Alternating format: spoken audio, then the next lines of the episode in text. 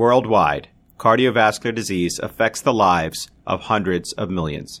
Dedicated cardio nerds everywhere are working hard to fight this global epidemic. These are their stories.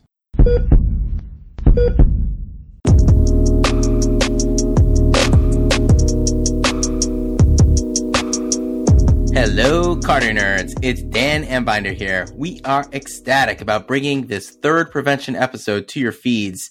If you have not yet tapped into the prevention greatness, check out episode 38, where Amit, Green, Heather, and myself discuss the case of Kanak Amin and provide a practical 2 plus 4 approach to prevention. In episode 39, we hear the story of Kanak Amin himself from his patient perspective, which is just incredibly valuable.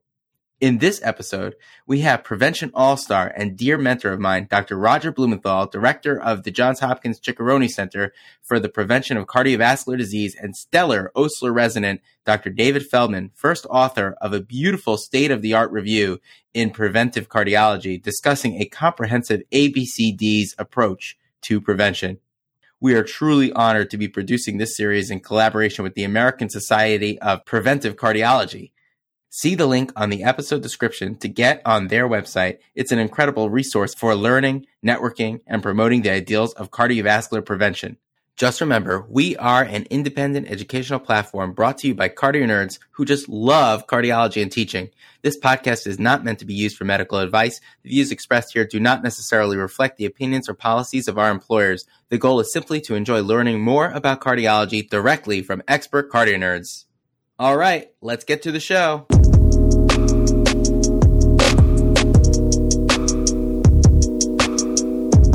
It is my absolute pleasure to introduce Dr. Roger Blumenthal. Dr. Blumenthal is a professor of medicine and the director of the Johns Hopkins Ciccarone Center for Prevention of Cardiovascular Disease, for which he was the principal developer. He received his medical degree from Cornell Medical College he did his internal medicine and cardiology fellowship training at the Johns Hopkins Hospital before joining Johns Hopkins cardiology faculty. He was the co-chairperson of the 2019 ACC AHA guideline on prevention and cardiovascular disease. Most importantly for me, Dr. Blumenthal, who is a super athlete and really into sports, especially lacrosse, treated the Barker firm intern class to an Orioles game back in 2015. It was also in his clinic that I saw the first patient as a general cardiology fellow. I was sweating hard. Most importantly, Dr. Blumenthal has been an incredible cardio nerd fan since its inception, and this has been incredibly project affirming. Dr. Blumenthal, welcome to the show. Well, Dan, thank you very much. And my greatest accomplishment is co authoring the first paper of your fellowship uh, called Cardiovascular Health Simplified, when you quoted Ben Franklin saying an ounce of prevention is worth a pound of cure and you said it applied equally well to both fire safety and to heart health. So I thought that was a good way to program today, Dan.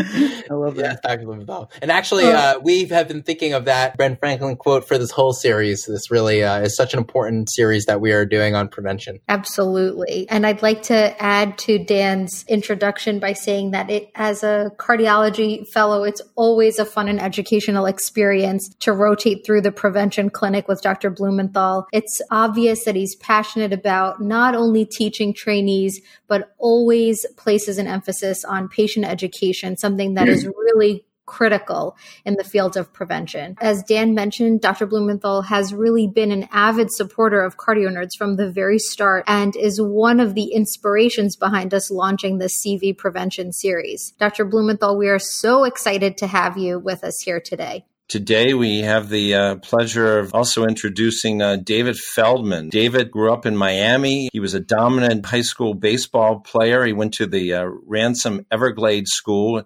And word has it that people compared his uh, baseball prowess to Alex Rodriguez, also from Miami. And then after that, David went to Cornell and graduated in 2013.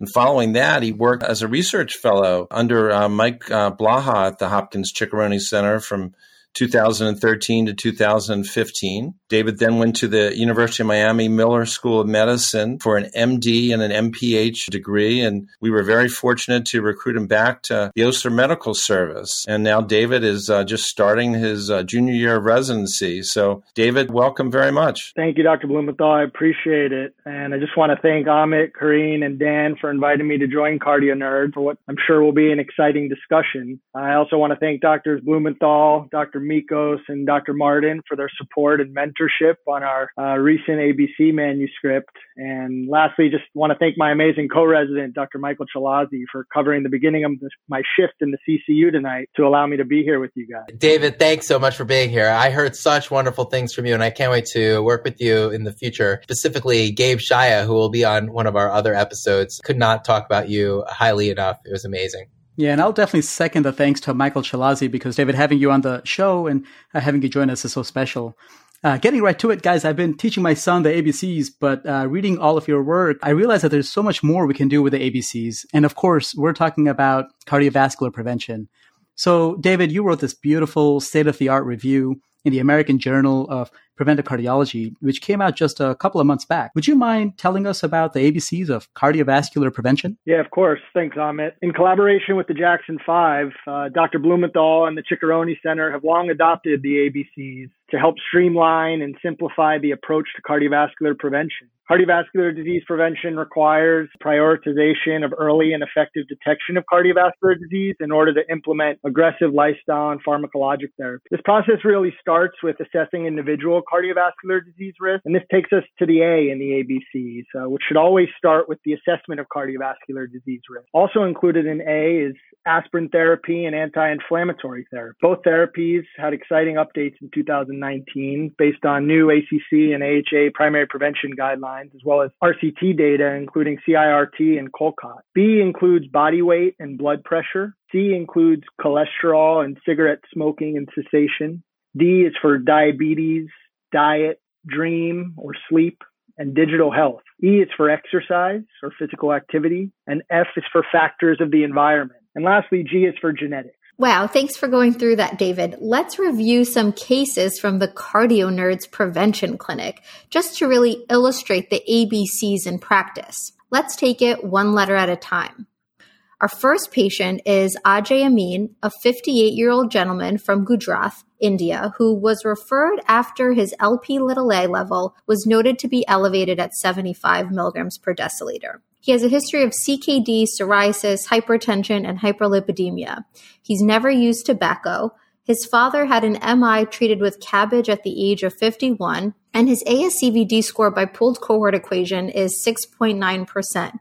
Blood pressure 120 over 75, total cholesterol 180, HDL 50 and an LDL of 150. He's taking valsartan. He was told he doesn't need a statin because his risk was not high. In addition, his PCP stopped his aspirin in 2018, but he's not sure why. So let's review the A's of CV prevention to help Ajay Amin. So according to the Ciccarone ABCs, the evaluation should really start with assessing an individual's risk. And for Mr. A, we should first estimate his 10 year ASCVD risk according to the pooled cohort equations. Uh, this can be accessed online and helps you automate this estimation. It includes the individual's age, sex, race, systolic and diastolic blood pressure, total cholesterol, HDL and LDL cholesterol, a history of diabetes, smoking status, and antihypertensive uh, medication stat. Based on those factors, here we see uh, Mr. A's 10 year ASCVD risk is 6.9%.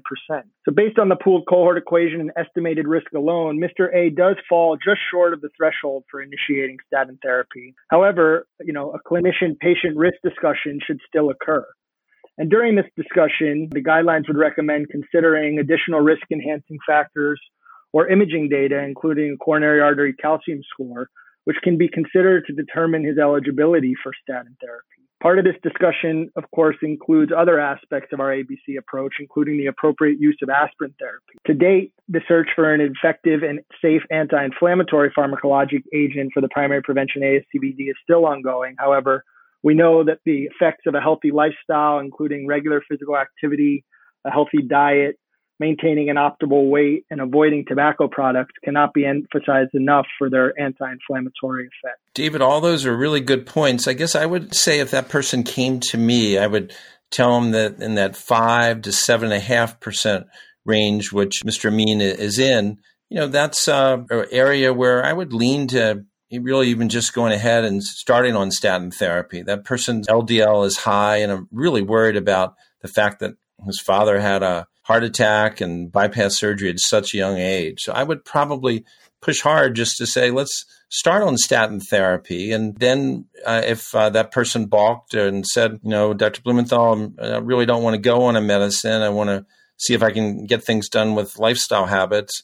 I would tell them that coronary calcium, just as you said, would be a, a, really good tiebreaker. But even if that coronary calcium score was uh, zero, I, would still be concerned about that family history and the, the high LDL. So, uh, just as you said, he has a number of risk enhancing factors. He's South Asian, has an elevated LP little a, may have some issues with chronic kidney disease, as you said, and that family history is concerning. The anti inflammatory therapies aren't ready for prime time.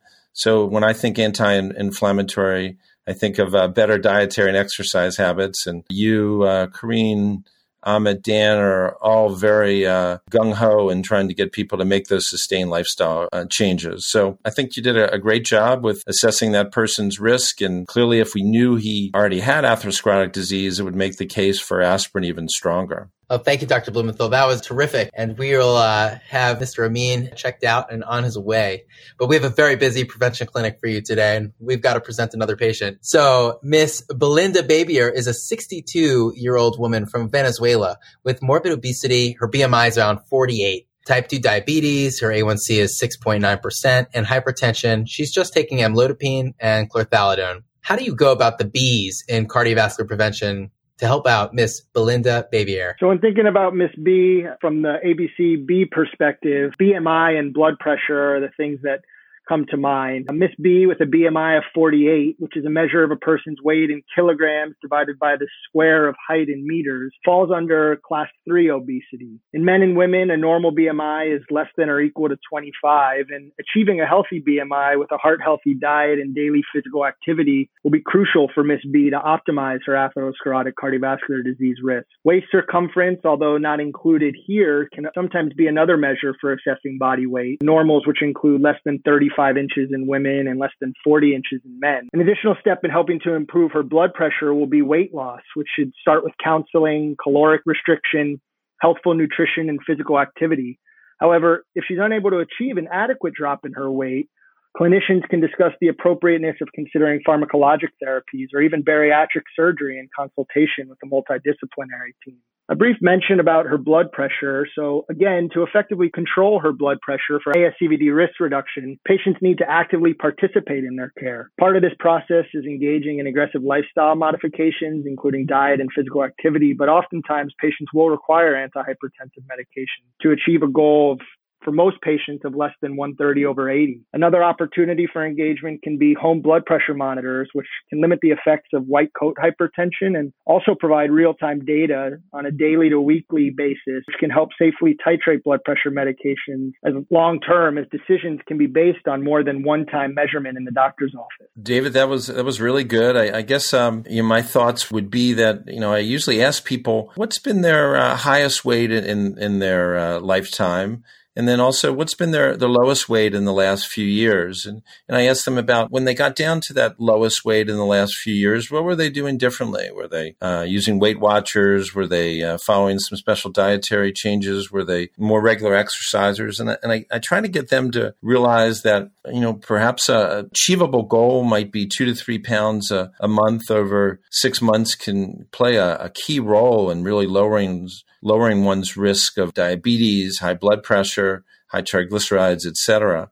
I usually try to get people to think about counting calories where they can jot down what they eat, use myfitnesspal.com or loseit.com. And we often say in our prevention guidelines, initially we're trying to get people to figure out what their daily calorie average is and try to see if they could decrease their calories by 400 a day in conjunction with uh, more regular physical activity. It could be moderate walking, it could be intermittently brisk walking. We try to also talk about the quality of the food, more fruits, vegetables, fiber, whole grains. And for so many people, we try to get them to decrease the speed of eating because when you eat quickly, like unfortunately a lot of us cardio nerds learned to do when we were uh, busy interns and fellows. Uh, you know, we were always worried when our beeper was going to go off next.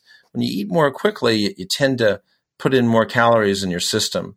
So there are a number of really important lifestyle things that we always want to stress. We worry more when people have truncal obesity, more this abdominal obesity. And, and clearly our 62 year old patient, Ms. Babier, has uh, morbid obesity. And, you know, we tell people that we ought to really think about in the future potentially bariatric surgery.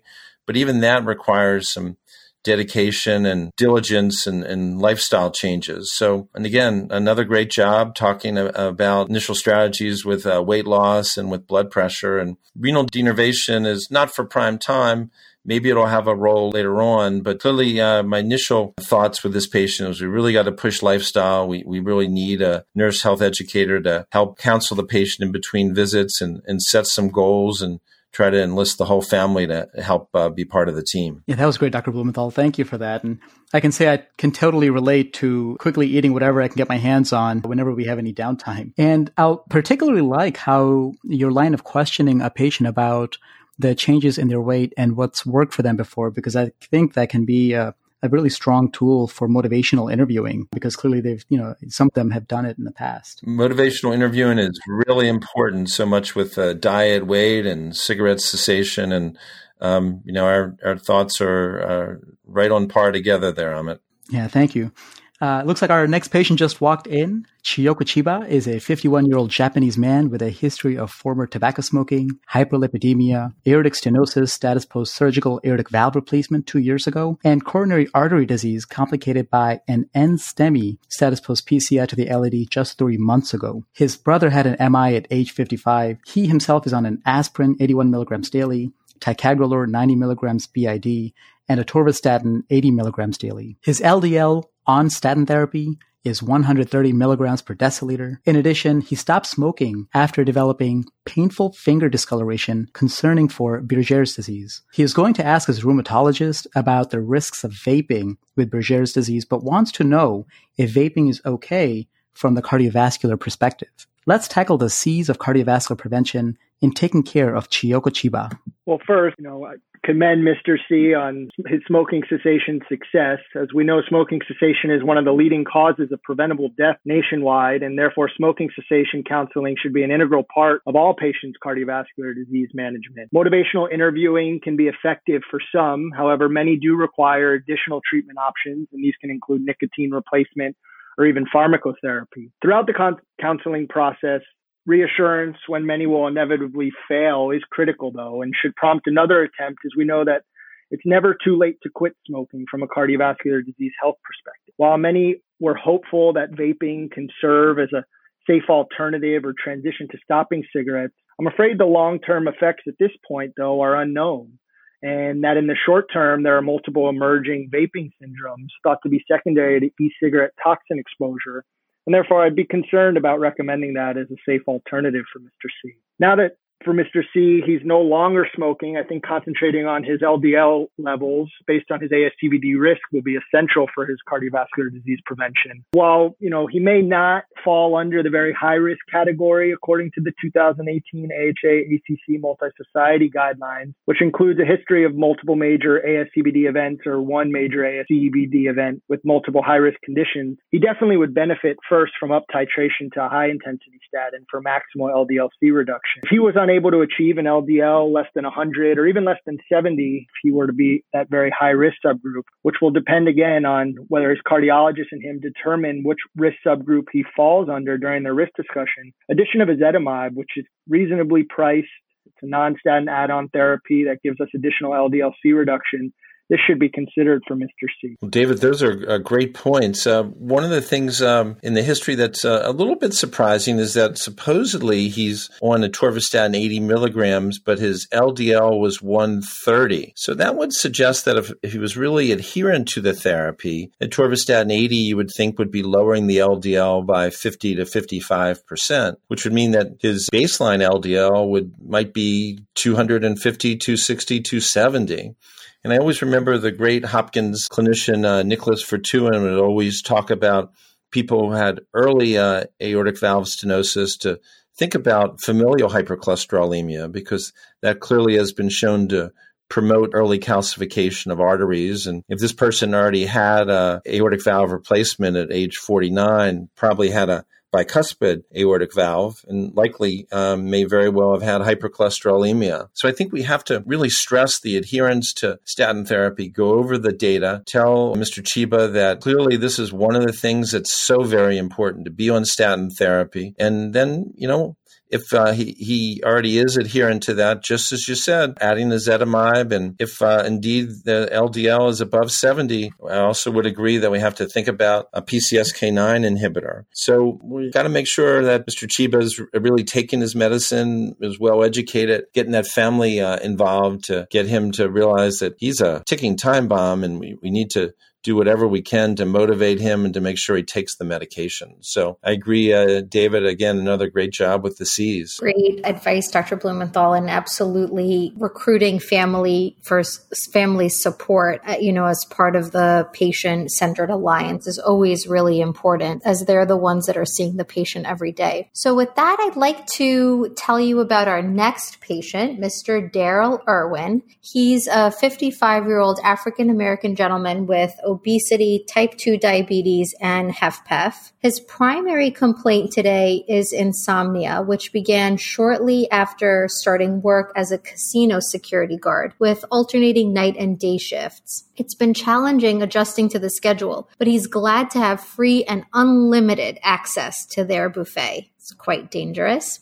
Another perk was a free Apple iWatch with his new health insurance program that decreases his premium after achieving 10,000 steps per day on average over the first year. He's taking metformin with an A1C of 8.9. So let's start by tackling the D's of CV prevention. So for Mr. E, with his primary complaint being insomnia, I think there was some exciting data in 2019, which of course has limitations given its observational nature. However, I think there are some things that clinicians can translate into guidance for patients regarding sleep. And that's that, you know, six to eight hours of nightly sleep can be associated with lower cardiovascular disease events and should be something that all patients strive for. So how to achieve that can oftentimes come with improvement in his diet, which it sounds like avoiding that buffet will hopefully help him achieve. The Apple Watch can help track sleep in addition to other digital health devices, which are available to patients and should be utilized in those with difficulty sleeping to determine the level of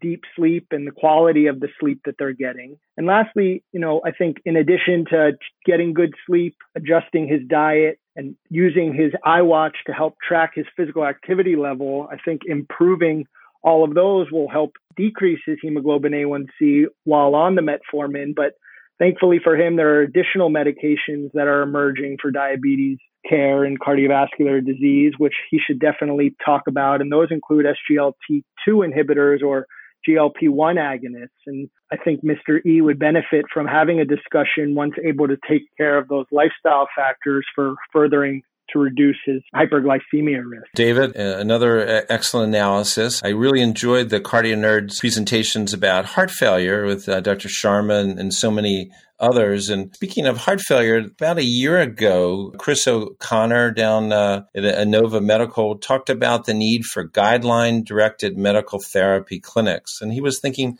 uh, mainly about heart failure. But when you think about it, we probably need these medical therapy clinics for heart failure, for diabetes, and for atherosclerotic vascular disease. We really need to educate people about better uh, lifestyle habits and make sure they're in guideline directed medical therapy. And that's so important. And we need to be able to give people good understandable resources. And so many times we use things from the ACC, cardiosmart.org, and American Heart Association websites that can be very helpful in getting people to realize how to improve their, their dietary habits. And we now have some excellent uh, data about SGLT2 inhibitors and GLP1 receptor agonists. I usually think about GLP1 receptor agonists as being preferred in those individuals who are overweight, like this gentleman. And many times, depending on a person's insurance plan, one uh, of agent in that class uh, could be uh, used. And really for heart failure, uh, maybe because of its uh, diuretic effect and maybe because of other uh, parts of the mechanism of action, we see such a nice uh, decrease in subsequent heart failure events with SGLT2 inhibitors. But this uh, individual uh, really needs to have a, a, game plan and to realize that those 10,000 steps a day are, are, are very good but we also want to increase the pace of the walking, intermittently do some interval training, so to speak, and really push the, the pace of the walking so that they can burn up more calories.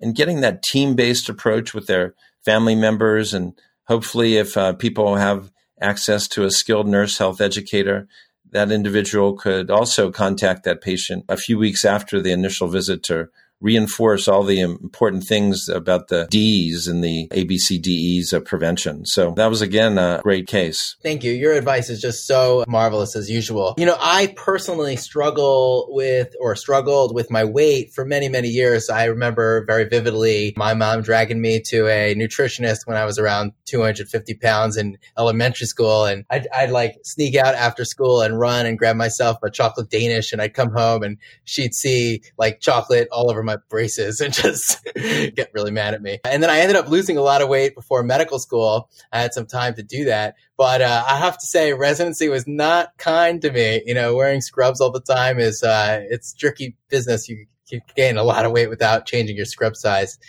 Uh, you know, and then uh, so I, I actually I came off of residency being quite hefty, and then I started off in July cardiology fellowship in your clinic, and I realized, you know, you have a lot of consultations with people from all over the world, and they come with all different problems, and some have very complex lipidology issues, and some have no problems whatsoever, but they just are seeking, you know, guidance on prevention, and they're in perfect health, other than the fact that they don't they come in overweight and they're not exercising at all, and no matter how complex a patient's past medical history is or how simple, you, you really never forget the main foundations of prevention, namely, you know, exercise and dieting and just lifestyle modifications remain such a pivotal point of your advice to all patients. And so, you know, going back to Mr. Irwin's case, you're still always fixated on the key things that really make a difference. You know, we definitely can have him do better. David and Dr. Blumenthal, how would you counsel him in your clinic in Jayhawk, especially if he's just not quite cutting it in the exercise that he should be doing?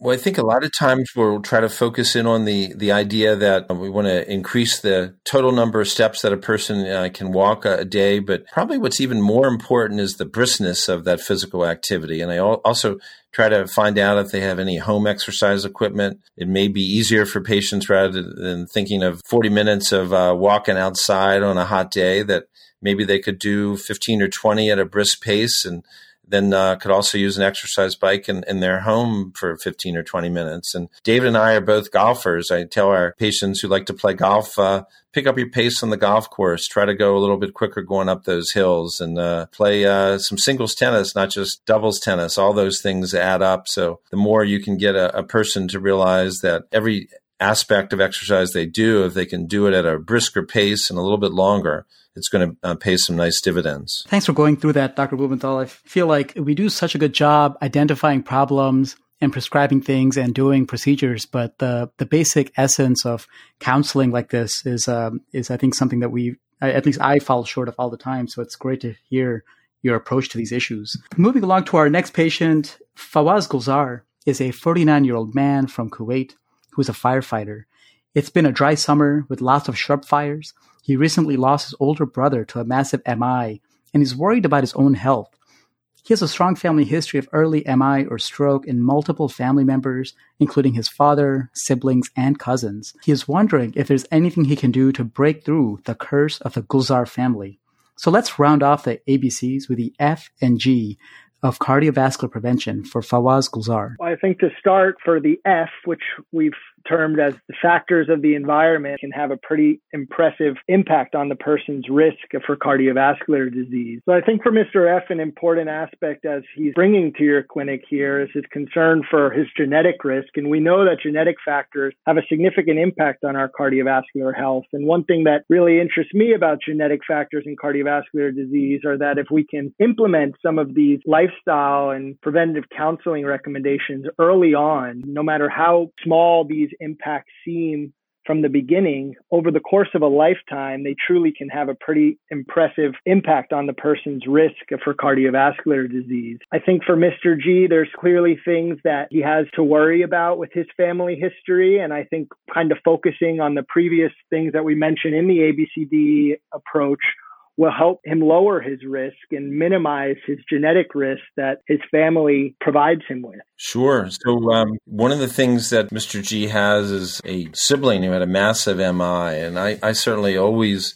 get very concerned when you identify a first degree relative who's had a, a major atherosclerotic uh, disease event.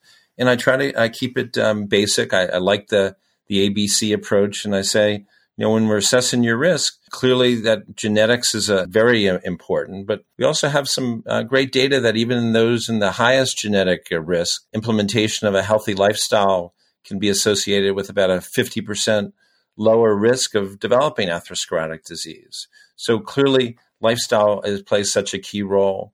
I try to probe a little bit more about any of his relatives. Were, were they smokers? Do they have high blood pressure? Do they have diabetes? And I, I try to tell people that so much of heart disease is preventable. Um, a number of epidemiologic analyses that uh, Haitham Ahmed uh, from our group at the Ciccarone Center had done, plus many others from Northwestern and, and other great preventive cardiology programs that concluded that maybe 80 to 90 percent of atherosclerotic vascular disease could be preventable if people followed much better lifestyle habits. So again, we want to educate and screen appropriate family members. We want to say we're not satisfied with uh, good cholesterol or good blood pressure numbers and people with this kind of family history. We want things to be excellent. We need to control what we can, but we also have to get people to realize that even if they don't have any evidence of atherosclerotic disease by middle aged, that uh, maybe uh, they're they're still destined to manifest some later in life, and you want to have people think about they want to be in good health to see their children grow up and hopefully their their grandchildren grow up. You want to get people motivated so that they don't have heart failure, they don't have disabling arrhythmias. And I think the motivation is so key. So no matter what uh, area of cardiology we're in, clearly uh, we want to try to motivate people and have them take a more optimistic view that they can change the natural history of atherosclerotic vascular disease. I think that's such an important point because you know, breaking through what our patient says is the curse of the Gulzar family. I can imagine for an individual might feel very nihilistic, but I recently realized that you know, even if we, you know, in the era when we, I think, are going to start looking at genetic risk factors and genetic risk scores, that somebody with a built-in genetic risk of atherosclerotic disease need not be deterministic and you know still can derive a lot of benefit from lifestyle changes. So with that david i want to thank you for joining us today. A lot of the script here uh, the questions and the cases were based on your review which is absolutely excellent. Could you tell us a little bit about what you took away from writing the review and how it's impacted your approach to patient care yeah, of course. Thank you, Amit. So since I started working with the Ciccarone Center in 2013, I was really enamored by this simplistic approach that they took to cardiovascular disease prevention and how Dr. Blumenthal and Dr. Blaha and colleagues really adopted this ABC approach, not only for its ability to easily translate the information to patients, but for how effective it can be at promoting cardiovascular disease prevention through first assessing an individual's risk, optimizing these risk factors with appropriate preventative management, with the primary focus on improving lifestyle interventions, including a heart healthy diet, adherence to physical activity on a daily basis, and weight loss when necessary. And you know, I every time see every time I see a patient, I think about this ABCD approach, whether cardiovascular disease is their primary issue or not, because I think there are so many important factors within this approach that can be translated to all issues in all disease states that we see in our patients that will ultimately help improve their health, but most importantly, from our perspective as cardio nerds, improve their cardiovascular disease health. And that's for me what is most impactful about this ABC approach from the Ciccarone Center. That's incredible, David. And, uh, you know, definitely thank Michael Chalazi for us again for giving you the time and space to join us. Uh, good luck on your CCU call tonight. Thank you so much, Amit. And Dr. Blumenthal, the Ciccarone Center is such a jewel at Johns Hopkins and collectively has had such an immeasurable impact on cardiovascular prevention. We'd love to hear about how it was created and how it's evolved into such a powerhouse. Thank you so much. Uh, many people recognize the name Johns Hopkins for excellence in uh, science and medicine, but uh, traditionally it's always been uh, known for excellence in the sport of uh, lacrosse.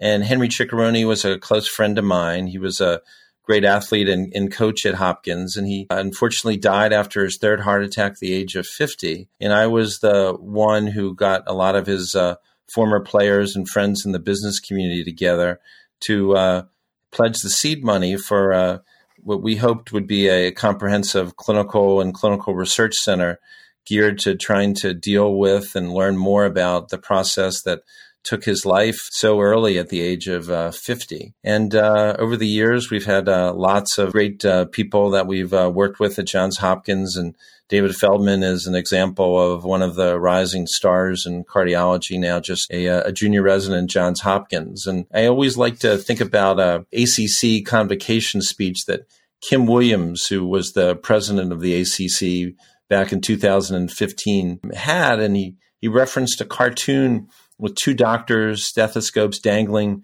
feverishly mopping up the bathroom floor while the sink in the corner continued to overflow. And his point was that all these uh, modifiable risk factors were leading to this inflammation in the arteries and just mopping up the floor without dealing with the root problem was something that cardiology needed to change its mindset. So, in my mind, whether it's trying to prevent atrial fibrillation, either the first or subsequent event, whether it's trying to prevent the initial or subsequent uh, heart failure event or an atherosclerotic disease event.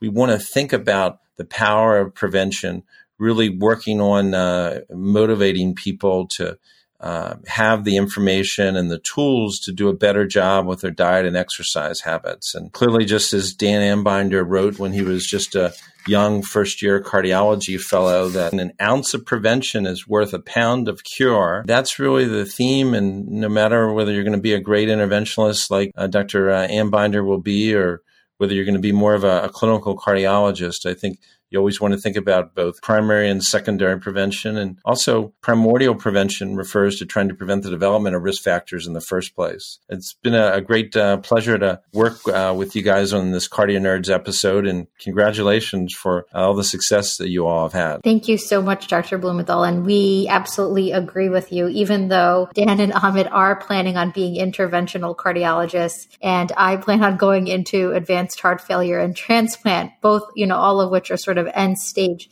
diseases, we definitely recognize the importance of prevention of, you know, from a, a, cardiovascular disease standpoint. And that's definitely something that we hope to continue to practice throughout our careers. I want to end our episode uh, with our famous flutter moments uh, and ask you, Dr. Blumenthal, what makes your heart flutter about cardiovascular prevention? Well, Karine, just last week, uh, I, I, got a call from a person that I had met uh, a number of years ago and we had lost touch. And then uh, she gave me a call to tell me that her husband had been uh, rushed to uh, Howard County General Hospital and, and uh, with a heart attack. And uh, she was rightfully concerned. And in this COVID 19 era, couldn't even be in the hospital with her husband. And I, I went through with her uh, what we would uh, be trying to do with the initial cardiac catheterization, but more importantly, what the plan would be long term and, and dealing with uh, the modifiable risk factors that he had and, and giving some reassurance that there was a very good chance that things would uh, work out fine with uh, the cardiac catheterization. We'd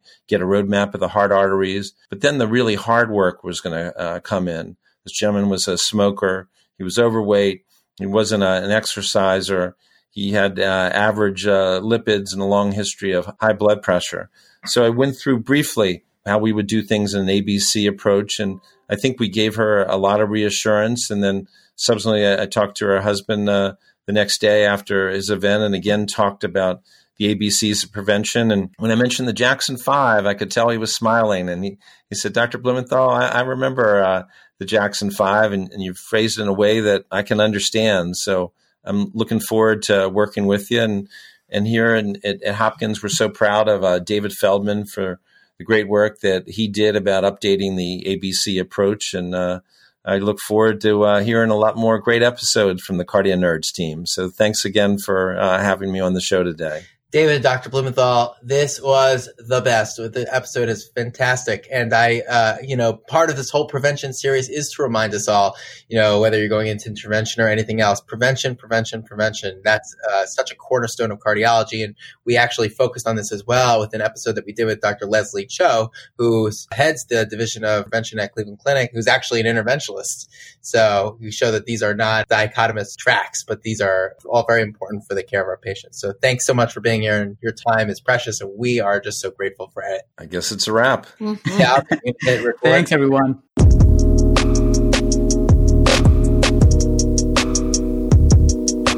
Hi, this is Amit Khera. I'm president of the American Society for Preventive Cardiology and professor of medicine director of preventive cardiology at UT Southwestern Medical Center. I want to first thank the Cardio Nerds podcast. What an amazing job these folks do, and really thankful that they've elected to do this prevention series. Prevention is so important and so fundamental to all that we do in cardiovascular medicine. And at the American Society for Preventive Cardiology, we're delighted to co sponsor this series to really promote what they do, uh, to share with all of you about the wonderful world of prevention and all the great experts that they're going to bring on these podcasts.